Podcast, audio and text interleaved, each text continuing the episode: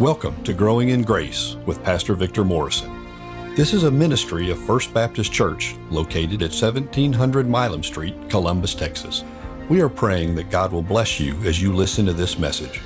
If you would like additional information on worship times and ministries at FBC Columbus, you can find out more at our website, fbccolumbustx.org.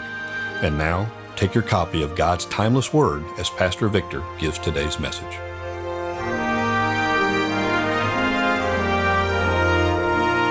Hello, friend. Welcome back to Growing in Grace.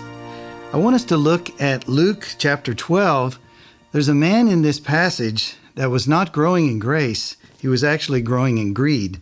Jesus chose to give it the name covetousness. So I'd like to stay with that one, but I want us to look at Luke chapter 12, verses 13 down through verse 21. I want us to explore the depths of it because I do believe that materialism can really get a chokehold on us and it can be from different angles. So I want us to look at covetousness in all the different ramifications that are discussed in this passage. You know, when it comes to depths, I was thinking about where where would the deepest location on the face of the earth be? Do you know what it is? It's actually in the western Pacific. It's found somewhere between the Philippines and the Mariana Islands. It's a crescent shaped scar deep beneath the ocean that uh, it's 1,500 miles long, 43 miles wide. But here's the kicker there's one part of it called Challenger Deep.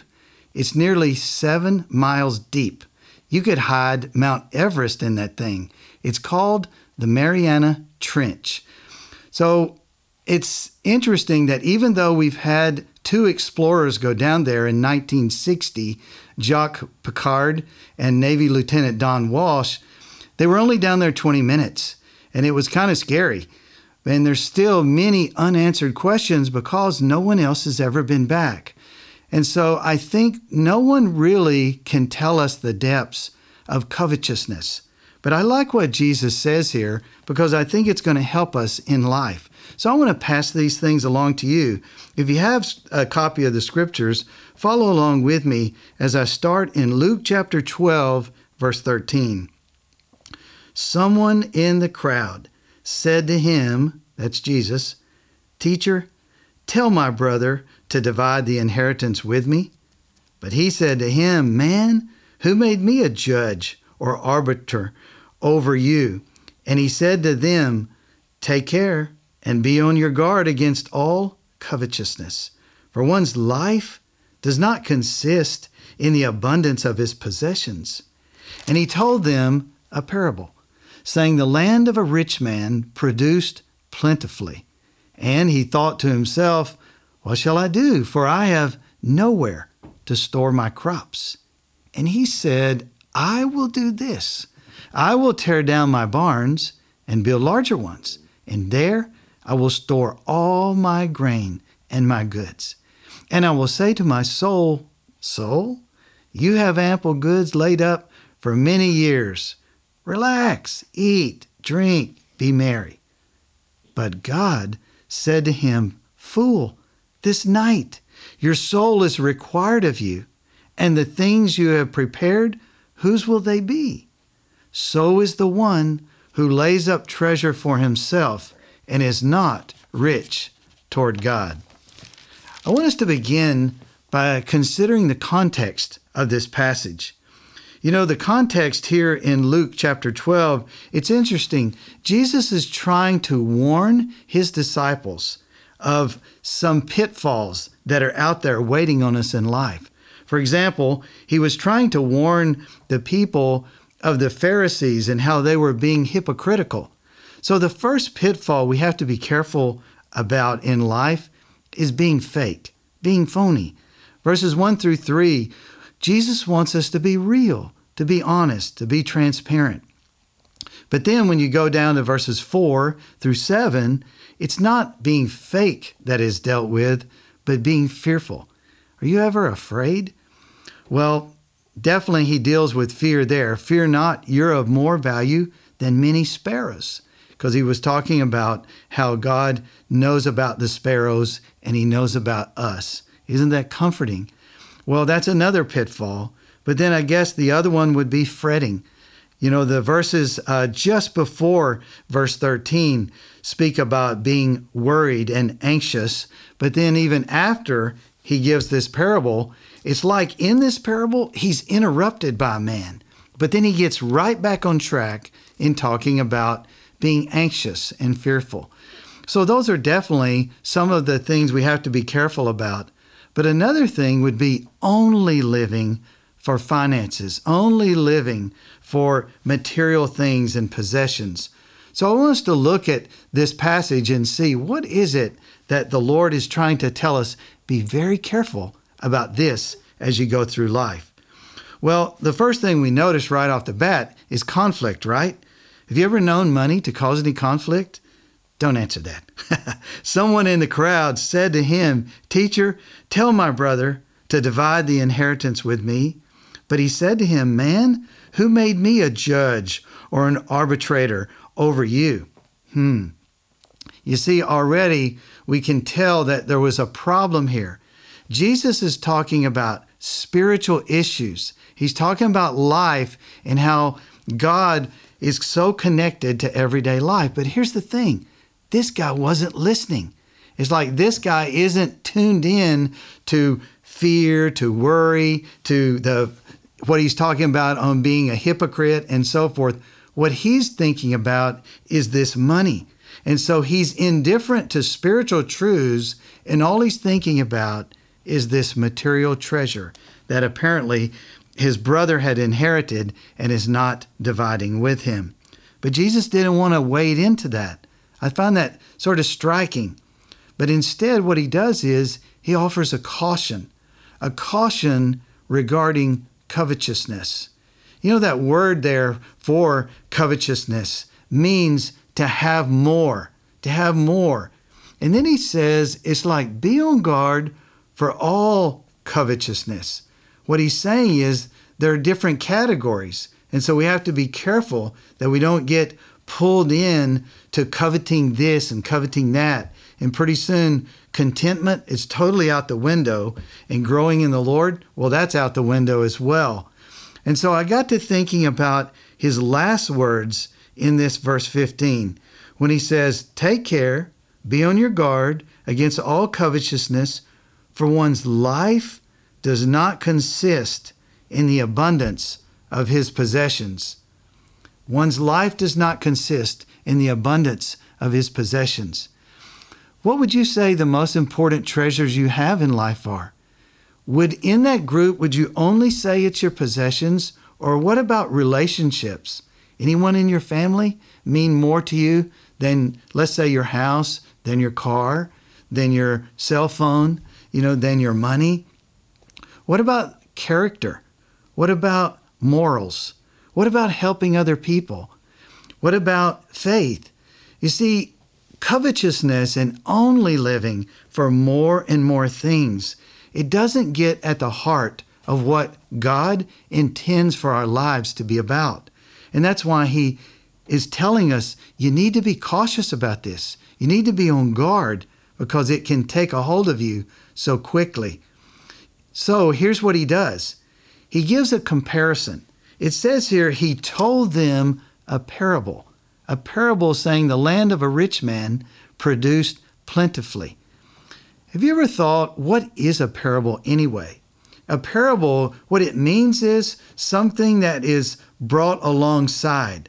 So something is brought alongside that we're familiar with so that we can learn, oh, that's what he's talking about spiritually from that tangible item that we understand so easily in life. For example, Remember another parable? If you have ever been reading through the Gospel of Luke, then here we are in chapter 12, right? But in Luke chapter 8, there's a parable of the sower. He sows seed, gospel seed, on different types of soils. But one of the soils, he said it's got a lot of weeds. And so those weeds can choke out the fruitfulness that the word would have. And what are those weeds?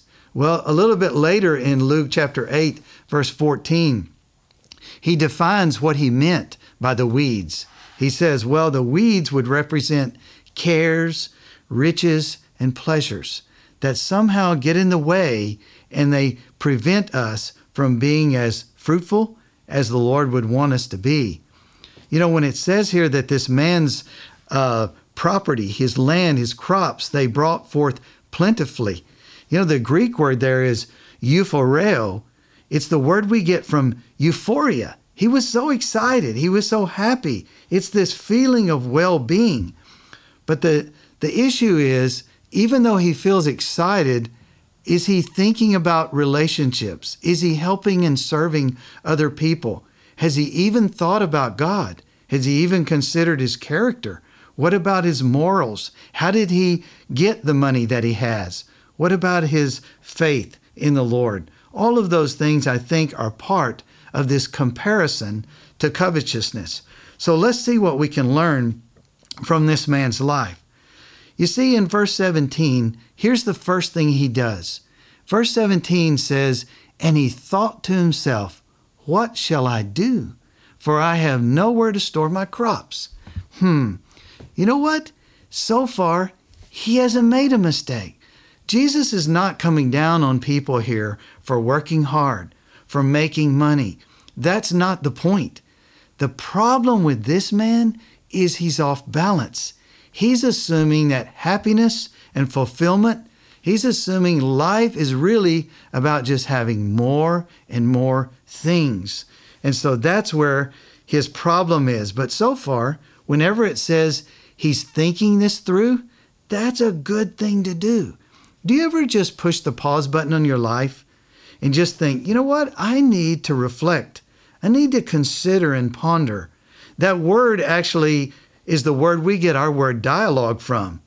It's dialogizomai, dialogizomai. It means to reason, to deliberate, to think through, to reflect. And so, like I said, so far, there's no sin. But here comes the problem. In all of his reflection, in all of his consideration, there's no mention of him being grateful to God for that plentiful harvest that he just had. So there's no gratefulness. There's also no consultation with God. He has a problem. He says, I don't have a place to store my crops. Wouldn't it be natural to say, Lord, would you give me wisdom? You've really blessed me lately. I'm so grateful. I would like for your your guidance to know what best to do here.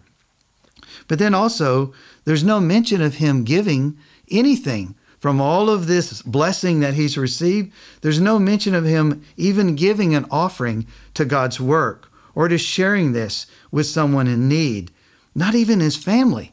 Family's not even mentioned here. As a matter of fact, I want you to listen to what the parable says that the man is thinking in this reflection time. Listen to the pronouns. Don't you think he's a little bit off balance? I'm going to give it emphasis for effect, okay? But let me read what he says during this time of thinking it through. And he said, I will do this. I will tear down my barns and build larger ones, and there I will store all my grain and my goods. And I will say to my soul, Soul, you have ample goods laid up for many years. Relax, eat, drink, and be merry. You see what I mean? I think that's what's happening.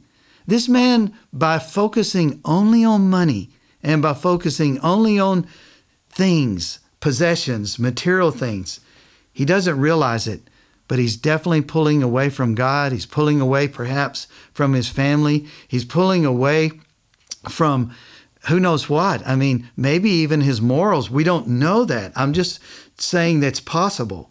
But all I do see is this craving, craving more and more. We see in verse 18 this self indulgence, this entitlement. Did he really need to have more barns, bigger barns? Or did he really need perhaps a bigger heart, a bigger vision than his property? I don't know. All I can tell you is I just find it interesting that this man is having such a hard time here thinking this thing through objectively without thinking about himself. He's very self centered. And so I think that's where he's beginning to veer off. Leads me to another thing. I wonder if maybe contentment could have been introduced here in verse 19 and made such a difference for this man because here's what he's saying I will say to my soul, Soul, you have ample goods laid up for many years. Relax, eat, drink, be merry. You know, it's like there's no place in this man's heart for stewardship or for gratitude or any of these things. You know, the book of James, if you were to check out James chapter 4, verses 13 through 15, there's a problem there. And the problem is not that this man is a businessman, the problem is not making trips. The problem that James highlights in James 4, verses 13 through 15, is the presumption about life, the presumption about security, the presumption about business and planning and so forth. Once again, there's nothing wrong with planning, but it's just presuming upon God that you'll be there in order to carry out all of those kinds of plans. You know, I think that this man, it's like his vision of the future, the quality of his future was equivalent to the size of his barns. And I'm thinking, well, that's that's a shame. Like he should think beyond the size of his barns and beyond the size of his, you know, particular harvest in that year. But it seems like there's such a pursuit here of pleasure. You know, as he's talking, relax, eat, drink, and be merry. I wonder if there was a place for helping others all around him. Once again, going back to those pronouns, it's all about himself. It's all about me and my. Have you ever read Lord of the Rings? Have you ever seen the movie Lord of the Rings? You remember the character in there, Gollum? Mine. That's what I think of when I see this man and I hear this man. I'm thinking, wow, this is really uh, a serious thing going on in his life. Covetousness is at the wheel of his life. When you go down into verse 20, you see the wake up call that comes from God. God said to him, you're just basing everything on conjecture. He says, You fool, this night your soul is required of you, and the things you've prepared, whose will they be? So he was assuming that he had another day. And that's the problem with only living for material things and so forth. You know, I find it interesting. If you were to do a word study on the word required, Jesus says, this night your soul is required of you, and the things you have prepared, whose will they be? The word required. Do you know it's actually um, that word is from the economic? It's an economic term related to the obligation to repay a debt. You have to pay back what was loaned to you.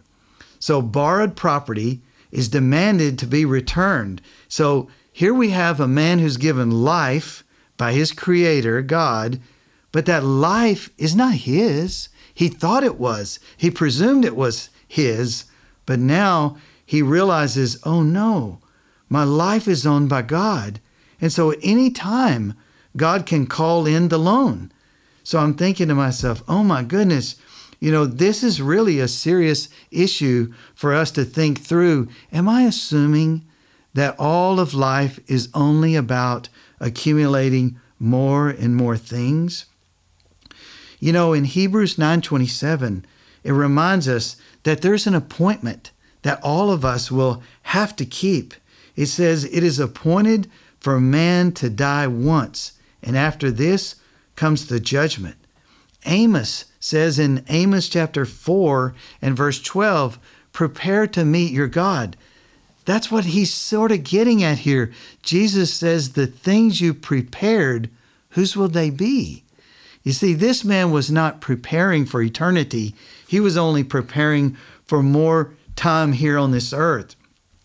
I think Ecclesiastes chapter 2, verses 18 and 19 also bring up this whole thing about okay, I've worked so hard to accumulate these things, to earn these things, and now whose will they be?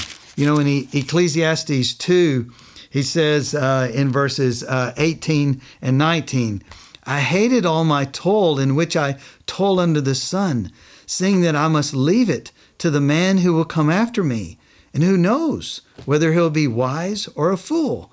So I'm thinking, oh Lord, help me to realize that that it's my soul that will go on in eternity, not all the things that I've worked hard and been able to accumulate. So once again, remember, Jesus is not trying to say that that making money, that working hard, that trying to save, he's not saying all of those things are bad or wrong. So I want us to look at verse 21 because I think that there's um, there's something important in this last verse so is the one who lays up treasure for himself and is not rich toward God. Hmm. You know, I think the way to conquer covetousness is to say, Lord, help me invest in people. Help me invest in your kingdom. Help me invest in souls. I want to ask you a serious question on is there a difference between legitimate, wise saving and hoarding. Do you see a difference? I think there is a difference. You know, his folly was that he was self centered. His self centeredness was self inflicted. It's true that God had blessed him. It's true that God had given him so much in his life.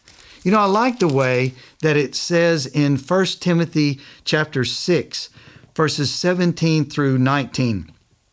This is the balance that I hear Jesus speaking of here. Listen to what it says As for the rich in this present age, charge them not to be haughty, nor to set their hopes on the uncertainty of riches, but on God, who richly provides us with everything to enjoy. They are to do good, to be rich in good works, to be generous and ready to share thus storing up treasure for themselves as a good foundation for the future, so that they may take hold of that which is truly life. That's what Jesus is getting at. He wants you and He wants me to, to know what life is really all about and to see that I can do some things with all that I earn, that these things will be eternal I'm investing in eternal things like His Word, like the souls of men, like the kingdom of God. These things will go on forever and ever. You remember a long time ago, there was a missionary, and he went to Ecuador and he was working alongside of four other missionaries. His name was Jim Elliot. And uh, those missionaries were actually killed trying to take the gospel message uh, to the Auca Indians. But Jim Elliot had a saying, and here's one of the things he said He is no fool who gives up that which he cannot keep in order to gain that which he cannot lose. That's what Jesus wants for you, friend. He's just saying, Listen, I want you to be rich toward God and not just keep all the treasures for yourself. One time when Jesus was with his disciples, there was a really interested young man and he came to talk to him. This is found actually in Luke 18, verses 18 to 23. And this young guy was so fervent, he was so sincere. He really wanted to know where he could find eternal life.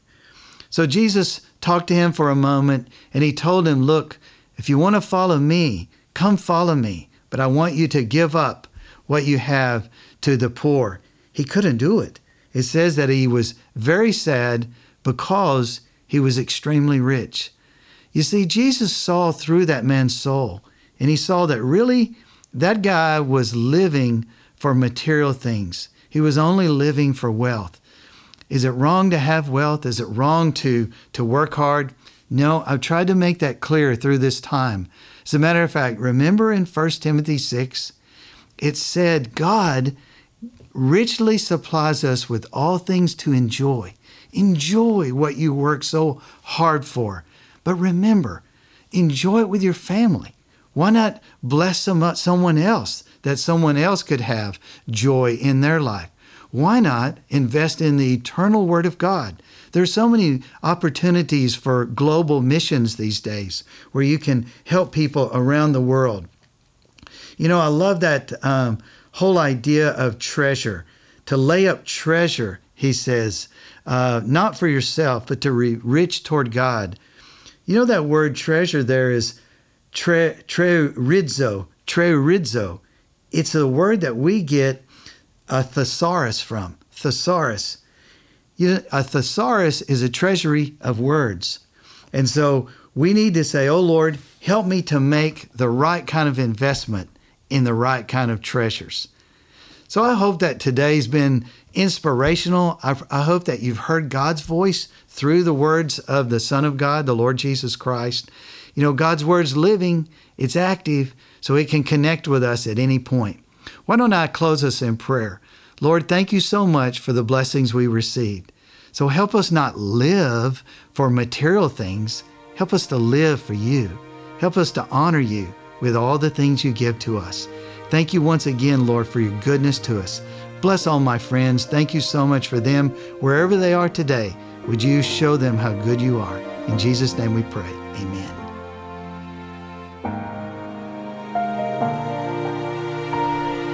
This is a ministry of First Baptist Church located at 1700 Milam Street, Columbus, Texas.